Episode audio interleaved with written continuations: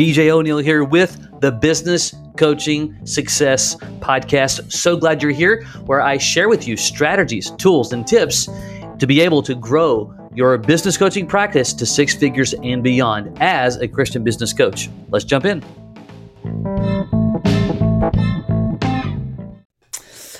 Hey there, we are talking today about how to avoid quitting as a Christian business coach. Now, when I'm talking about what I mean by that, what I say those words, if you aspire to grow and or start your business coaching journey, you're excited, you have all these ideas, things, you have goals, all this kind of stuff, right? You get into it, and just like a lot of things, people quit. Why is that? I recently read a article or a post that there's approximately 2 million podcasts in the iTunes store. Well, of the 2 million, 500,000 of them, those 500,000 shows, the people who created those podcasts quit after the first episode. I'm going to say that again. There's 2 million podcasts in Apple, yet 500,000 of them, people quit after the first episode. Why? Well, I can tell you quickly because I do one. There's work. Got to create the content. Got to create the show itself and upload it and all these different things. And when people are planning to do it, this is kind of like just life in general. We're excited, We want it. We can't wait to do it. Then we start doing it, and then things begin to change, and it's called resistance. It's called challenges. It's taking longer. There's problems that, you didn't foresee. You can't foresee every single problem. And the reality is the vast majority of people in life really do give up. And that's unfortunately kind of across the board. But how does that play into building your coaching business? So in other words, how do you avoid, like in the podcast scenario, how do you avoid being one of the 500,000? What does it take? What do you need to do?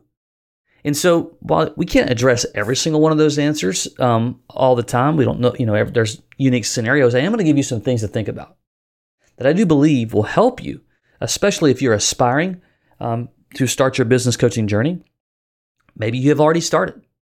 Maybe you are, you have several clients, but you can't go to the fourth one or the fifth one. It's kind of all, it all works hand in hand, okay? And so remember that in coaching, there's every single thing that you're going to do. I said this all the time because in my opinion, it's just really easy to put things in, whether you call them buckets, quadrants, folders, whatever you want to do. It just makes it easier to process your thoughts. And those three things are, what am I going to do regarding getting in front of prospects and leads, and what am I going to say to them, okay? So that's one category. Second, how am I going to convert them to become high-paying, ongoing monthly clients? And then the third, how am I going to coach them? What process, what structure, what system? What am I going to do? What am I going to say? How's that process going to look like in a simple, step-by-step manner? Everything you do as a coach is going to fall in one of three of those categories. So let's just kind of process. I'm just going to give you some things to think about. And I'm going to use the analogy of throwing a football, okay? And what I mean by that is, let's say you have the best, absolute best trainer in the world. You know what we'll do? We'll even say it's Tom Brady, okay? Probably, arguably, one of the best quarterbacks of all times. Now, I think that you and I could agree, even if you don't like football, if you don't like Tom Brady or whatever, you could make the argument he probably knows what he's doing, right? Well, let me ask you this. If he shows you exactly what you should do, he shows you how to grip the ball, like it's uncomfortable. If I don't have big enough hands personally, if you grip a football correctly, they put the index finger on the nose of the ball. It's a very uncomfortable, in my opinion. Again, I'm not a quarterback, so the few times that I've thrown, just playing with my kids and whatnot, this feels awkward to me. But that is one of the accurate ways where your fingers are on the threads of the ball. Well, if he shows you exactly how to grip that ball, and he shows you your footing, your shoulders, your arms, your hands, and then the motion. If he shows you that, let's say he takes several days just kind of mapping out what that looks like. Let's say he puts the ball in your hand, and he actually, imagine for a moment, him just kind of, moving your hands with you and kind of showing you the motion so that you can kind of feel what accurate motion is going to be like. Now, the moment you throw your first ball, you tell me, do you think it's going to be perfect? I'm going to argue that it probably won't. As a matter of fact, it probably will be what's called a duck. It just means it'll be wobbly, won't be spirally for most people. You might have some that have natural athletics that it could be different. But I'm going to argue that it probably won't. Why? Because you hadn't done it before, or you haven't done it professionally before, and you don't do it every day, right? I'm also going to make the argument that the 10th time you throw it might be maybe a little bit better, but I'm going to argue in the 10th time it still will be the same. Repetition is the bedrock of mastery. If you've never heard of that before, write it down. Repetition is the bedrock of mastery. So one of the ways we avoid quitting in order to get better is we are repetitive in the same action when we're not yet seeing results. Now, we need to verify the action. In this case, the trainer, Tom Brady, we know that the action is the correct action because we know he's an expert at it.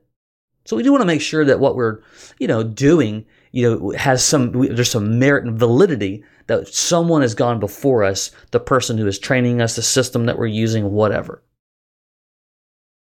But too many people today want to be able to be successful immediately. And while you could argue what the word success means, I could, make an argument that just taking one simple small step is successful, and it is.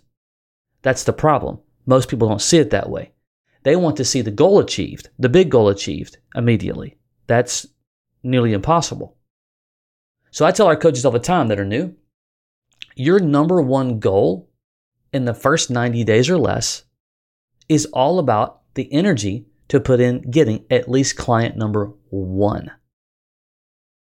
If your goal is to have 10 clients, that you're not going to get, you may, if you're, you have a strong sphere of influence, a bit, you've been in this circle before or whatever. So all things are possible. But my point to you is that you got to focus on the milestones and the steps. That's what success looks like.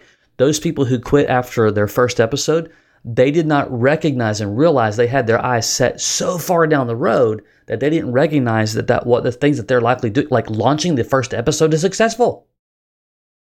It is. So let's look at real quick, category number one, we're talking about, leads and prospects. What do I say to them, right? You need to be able to, again, to catalog, take notes on what you're doing. The conversations that you have, how did they go? You feel like they didn't go well. What happened? You need to start to analyze, well, what do I need to adjust? Is it the way you came across? Is it what you didn't say? Is it what you didn't put in their hands? Is it the way that, all these things, you're not going to be able to, even if I sat down here and worked with you for the next 72 hours, 3 days, telling you exactly what I believe based upon my 20 plus years experience in working with business owners, what you should say and do, you still are probably going to not get it right the first 10 times. Yeah, you're going to get, again, everyone's level of experience in communication is going to be different. Some of you that have been, communicating with business owners for a long time, sure, you probably will be farther down the road. I still would make the argument, if you've never done coaching, it's still going to just take steps and pieces, and you need to be realistic. I'm not saying to expect failure. I'm saying to take the things that didn't work and work on what did work, get rid of what didn't work, and move on to the next thing.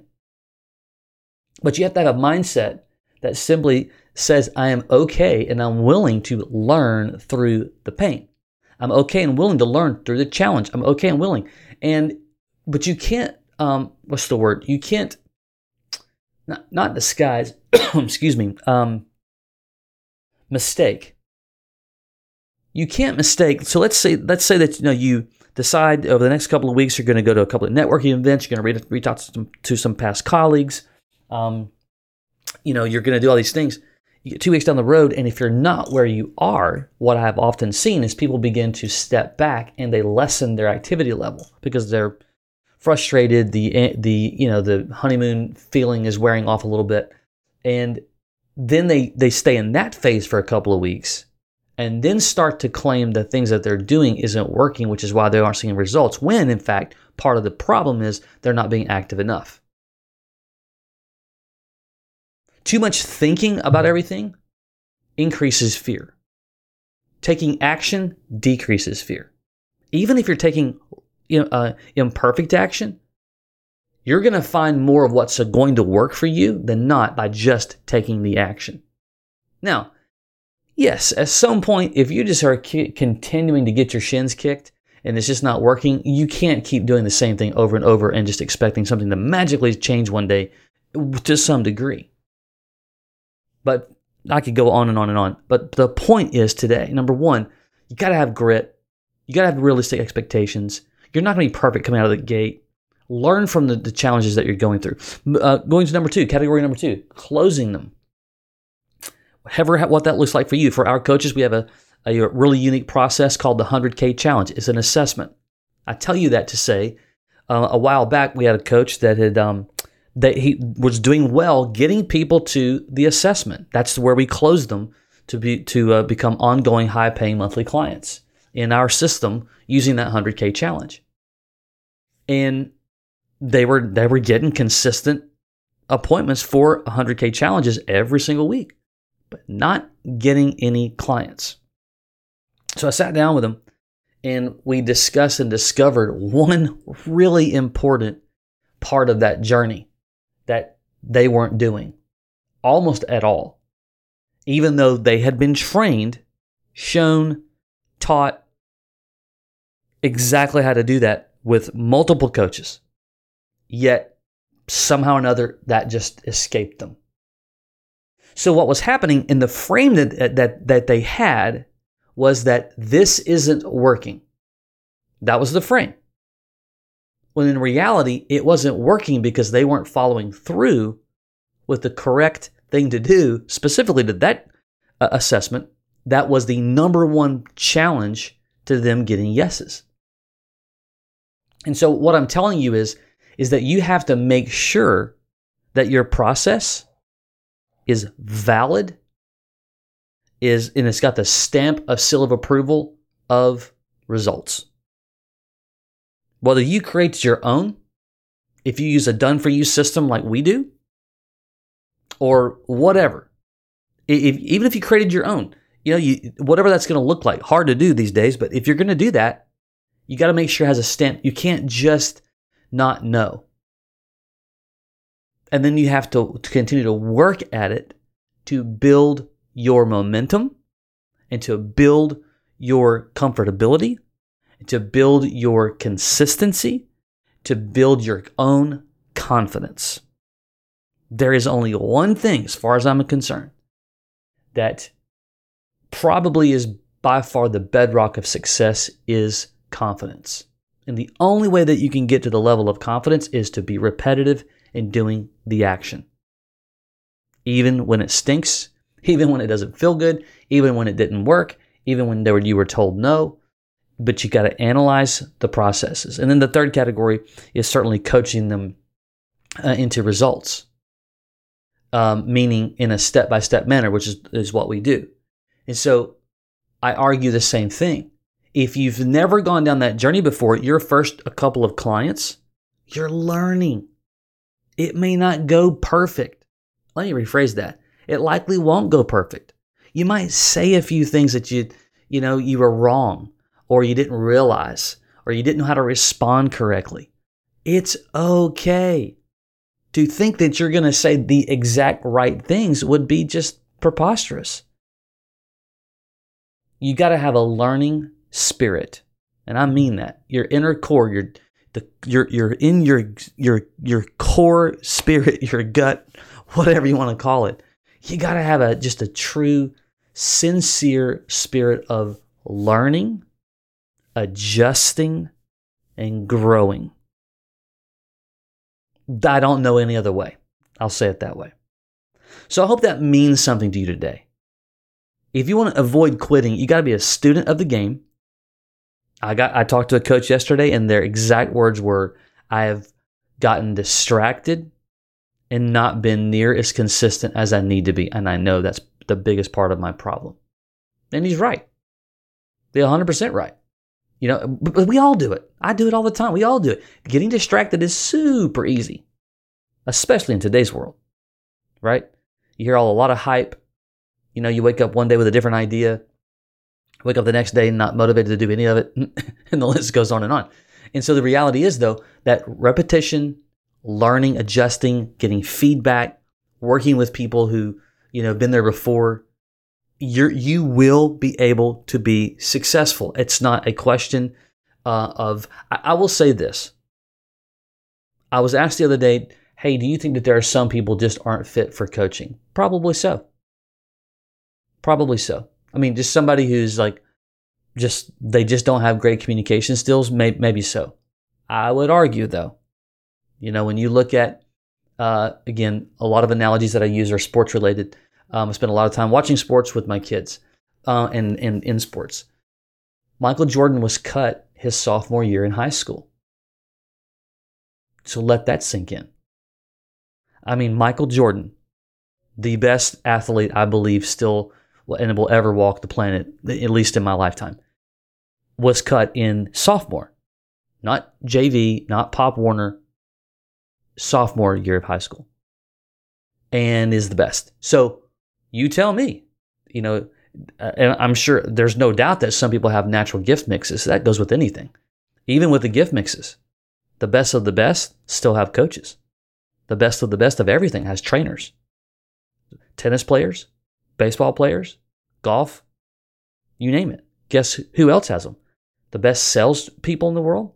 The top 10 sales, the most successful salespeople in the world right now all have coaches. They didn't just learn it on their own. And neither can you. Neither can I. You got to have somebody to help you to verify what you're doing is on track or off track. I digress. Someone said, hey, man, your podcast episodes are getting longer and longer. You know what? They are, and I'll tell you why. Number one, I love doing this. I do. I get so much feedback from people with questions and whatnot. I know it matters to you, and I'm trying to get back to getting them to be underneath 10 minutes. It's just tough because I want to empower you, I want to inspire you, and I want to help you think about the big picture, think about the simplicity of what coaching can be if you've done correctly, and continue to remind you. You know, God gave you skills, God gave you talents, God gave you dreams, but if we listen to the enemy and listen incorrectly, we will punt that dream and that idea down the field to where I'll think about it next Monday, becomes next month, becomes next year, becomes 5 years and 10 years, or becomes we never do it at all. And then we live a life of regret. And I don't want you to do that. So if you're considering starting, I want you to be prepared not to quit. Be prepared to learn. Be prepared to adjust in whatever category there is in coaching. You can do it. If you're interested in just learning how we do what we do, I give a seasoned Christian men a done-for-you six-figure business coaching business. If you're curious as to, you know, what does that mean? What does that look like? Happy to jump on the phone for 15, 20 minutes and just share with you exactly what it looks like. You can determine for yourself if it's worth learning more about. Drop me an email, bj@bjoneal.com. That's bj@bjoneal.com. And we can find a time. You can respond back to this email. This podcast might have been embedded somewhere where there's a link to click on an email, or excuse me, click on a calendar, and where you can find a time to connect. Okay? Until next time, take care.